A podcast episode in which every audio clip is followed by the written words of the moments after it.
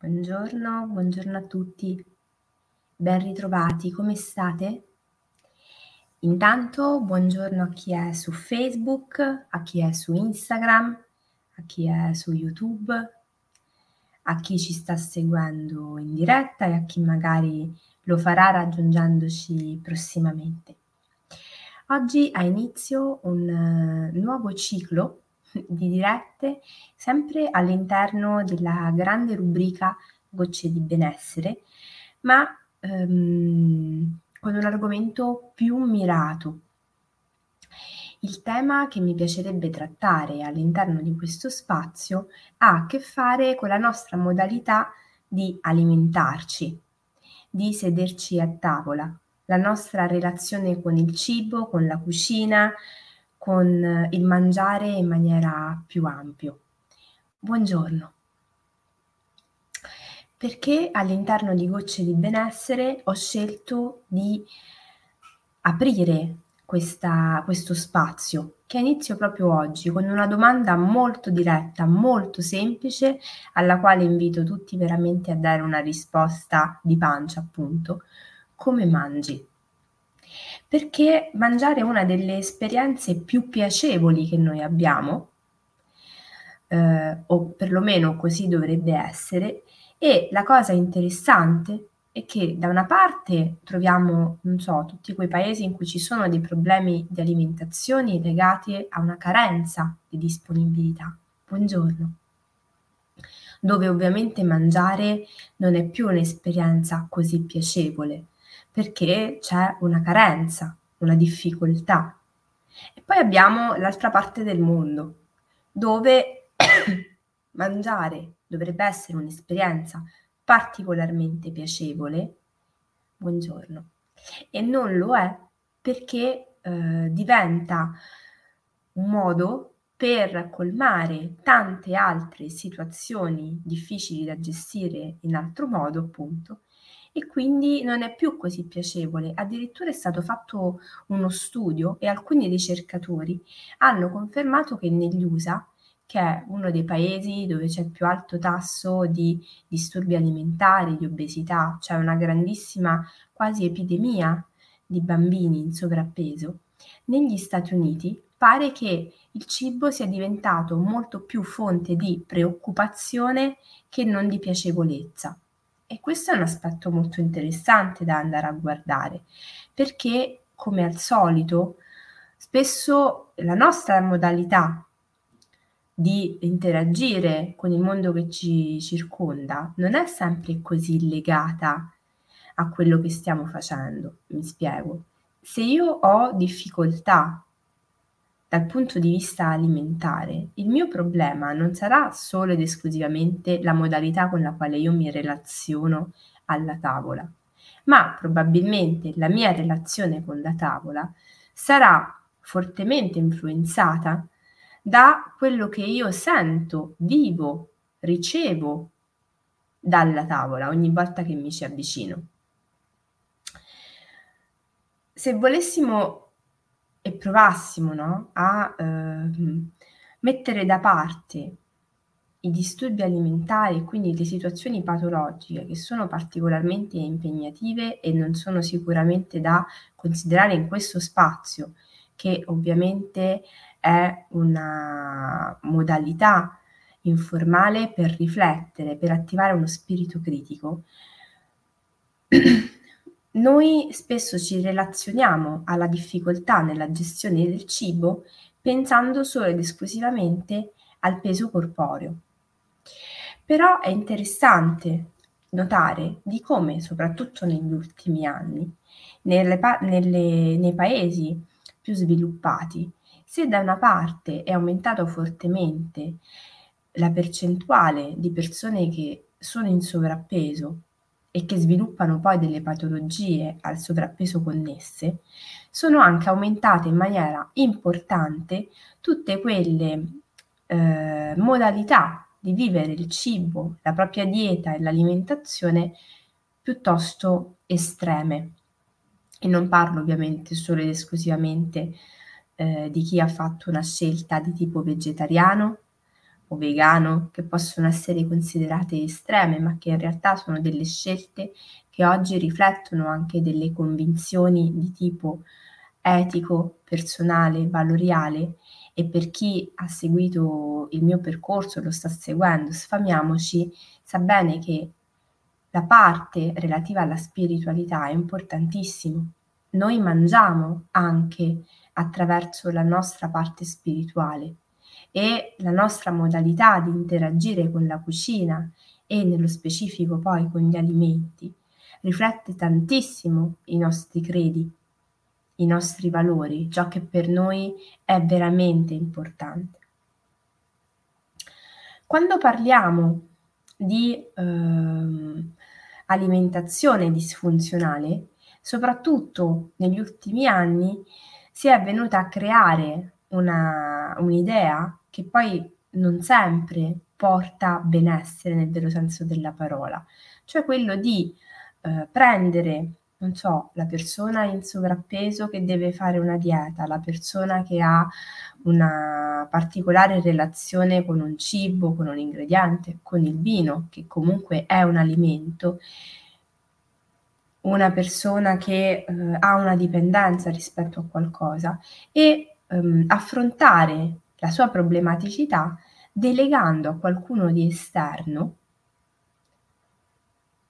la responsabilità di dire cosa è importante mangiare, cosa non lo è, quali sono i cibi da eliminare. Benissimo, questo è sacrosanto. Quello che manca a volte, e nel processo ovviamente di cura e di guarigione delle persone, dove cura e guarigione vuol dire non che ci sia necessariamente una patologia alla base, ma che ci sta una situazione che non ci crea realmente benessere. Anche lì dobbiamo intervenire, perché quando non stiamo bene e magari lo stiamo concentrando in un aspetto della nostra vita, è importante fermarsi un attimo e sicuramente intervenire di, di impatto su quella situazione che ci sta creando disagio, ma è importante anche guardare il resto, e spesso è molto più efficace intervenire sul contesto piuttosto che andare a mettere le mani in pasta. L'aspetto che non funziona negli atteggiamenti che delegano agli altri l'intervento e che non fanno assumere alla persona la responsabilità del processo di cura e del processo di guarigione. E questo è stato ormai assodato con tantissimi studi, che è un processo che va accompagnato, e nel momento in cui noi riconosciamo di avere una difficoltà rispetto a un ambito della nostra vita, diventa fondamentale chiedere sì aiuto e quindi riconoscere di averne bisogno, ma poi accompagnare e assecondare il processo. E non sempre il processo di eh, cura e guarigione diventa funzionale se noi prendiamo tutte le cose che ci sembrano essere nocive in quel momento e le chiudiamo in uno sgabuzzino. Questo ha a che fare con gli ambiti della nostra vita che sentiamo essere un po' nocivi per noi in alcuni momenti, così come l'alimentazione. Per due ragioni: perché i cibi riflettono delle energie, degli archetipi. Chi avrà occasione di essere con me ad Ascoli domenica prossima sentirà parlare di come il cibo possa essere una via per crescere personalmente, e gli archetipi per l'appunto che ci accompagnano a tavola e nella scelta di alcuni cibi piuttosto che altri possono farci da guida. Se prendiamo questo assunto, non possiamo escludere nulla dalla nostra vita, perché tutto riflette delle parti di noi. Quello che dobbiamo introdurre è un atteggiamento sicuramente sì responsabile, ma di misura. Questa parola mh, che a volte facciamo un po' fatica a capire come e dove collocarla. La misura è veramente la chiave di volta, e insieme a lei la consapevolezza. Qualcuno già lo sa che mi interesso da diverso tempo di mindfulness, e forse qualcuno ha anche già sentito di quanto il mindfulness eating stia diventando sempre più interessante da approfondire, non perché io mi debba mettere a meditare ogni volta che mangio, ma perché nel momento in cui io scopro che posso portare una consapevolezza totale ogni volta che mi accosto alla tavola, riesco anche a riconoscere qual è la differenza quando mangio, per esempio, per noia, o perché magari avverto di avere un vuoto eh, di tipo tutt'altro che fisico, ma magari emotivo. Ho ricevuto una delusione, mi sento frustrata, sento di aver ricevuto un torto, è stata una brutta giornata, e scarico sul cibo e sul momento del pasto tutto quello che si sta muovendo dentro di me. Perché penso che lavorare sul cibo possa essere, e dunque la nostra relazione con la tavola e la cucina, possa essere importante a tutti i livelli.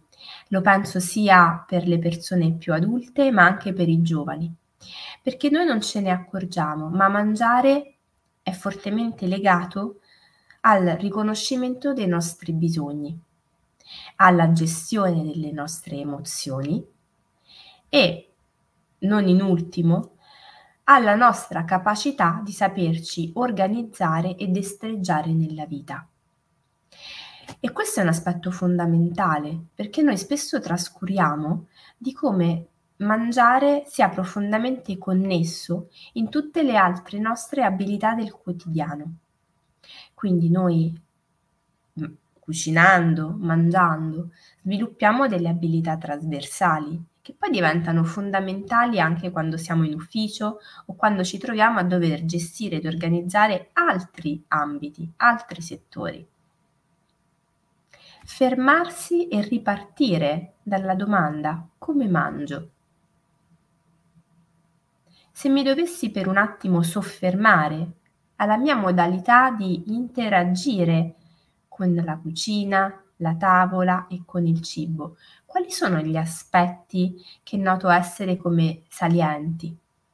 Le dinamiche che riesco a mettere a fuoco, le difficoltà che incontro, le risorse. Non riesco mai a trovare il tempo per mangiare. Ok, il problema è la mia relazione con il cibo o la mia relazione con il tempo?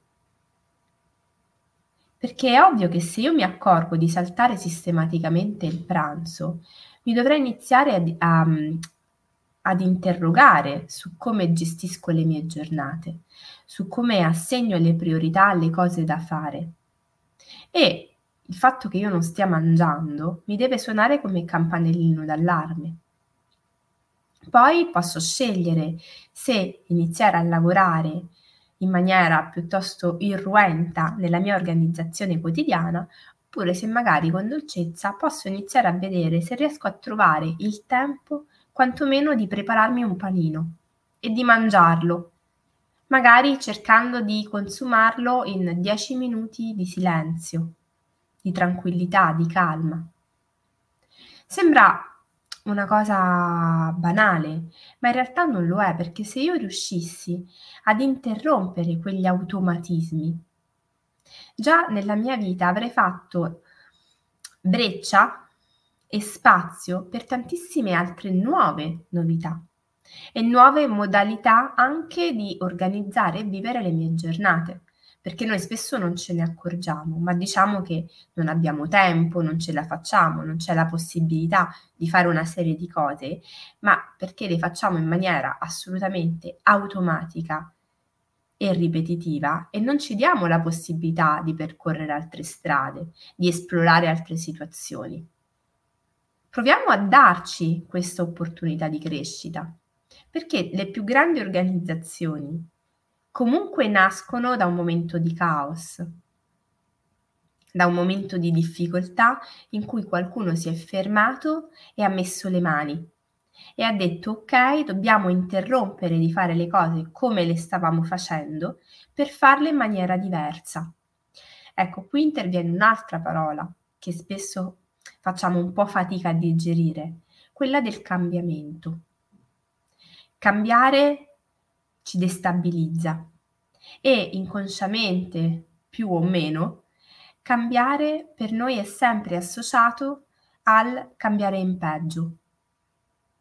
Bene, proviamo a rassicurare quella nostra parte interiore che pensa sempre che il cambiamento sia qualcosa di negativo e proviamo a mostrarle che c'è la possibilità di cambiare, di introdurre qualcosa di diverso nelle nostre giornate, semplicemente con il fine di renderle più nutrienti, più piacevoli e di fare in modo che, per esempio, mangiare resti un piacere e un'occasione di convivialità, di scambio, di piacevolezza con gli altri.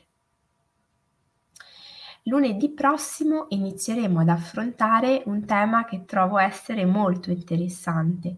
Ovviamente prendo spunto dall'approccio del mindfulness eating, che è per l'appunto un approccio secondo il quale si inizia a portare gradualmente consapevolezza nei nostri pasti, a partire dal sentire noi stessi e riconoscere che tipo di fame ci muove a consumare un determinato cibo in un determinato momento piuttosto che un altro. Quindi inizieremo parlando della fame degli occhi, che è un aspetto molto interessante della nostra vita e soprattutto del momento in cui stiamo vivendo, perché siamo una società molto visiva, che all'apparenza dà tantissima importanza e questo ovviamente si riflette nel quotidiano, ma ancor di più in quello che noi mangiamo. Quindi l'appuntamento è lunedì prossimo alle sette. Nel frattempo, come piccola azione quotidiana su più livelli, potremmo attivare un osservatore rispetto a come noi mangiamo. Iniziamo a guardare che relazione abbiamo con il cibo, con il momento del pasto e, nel caso dei genitori all'interno dell'associazione Bambini e Genitori, proviamo ad osservare come mangiano i nostri figli e in che relazione sono con il cibo. Quello che noi da genitori cuciniamo loro, proponiamo loro, è il cibo che magari loro sono naturalmente propensi a consumare o a chiederci. Proviamo ad iniziare in maniera assolutamente non giudicante, perché non c'è un voto e non c'è un modo giusto e un modo sbagliato. Semplicemente proviamo ad osservare, a vedere che cosa si muove e poi ovviamente, per chi lo vorrà, a condividere quello che emerge, perché può essere uno spunto interessante anche per gli altri e soprattutto un'occasione per me di riflettere su alcune tematiche e proporre all'interno delle nostre dirette degli argomenti sempre più adeguati al tipo di riflessione che voi stessi state facendo, perché il senso di Gocce di Benessere è un po' questo. Vi ringrazio, vi rinnovo l'invito domenica prossima alle diciassette ad Ascoli. Troverete sulla mia pagina, sui profili vari, la locandina dell'evento e tutte le informazioni. È assolutamente gratuito, ma è necessario prenotare al numero che troverete nella locandina o che su Facebook leggete qui sotto eh, nel banner. Per il resto vi auguro una buonissima settimana, un buon inizio e ci vediamo come al solito venerdì mattina alle sette. Un abbraccione.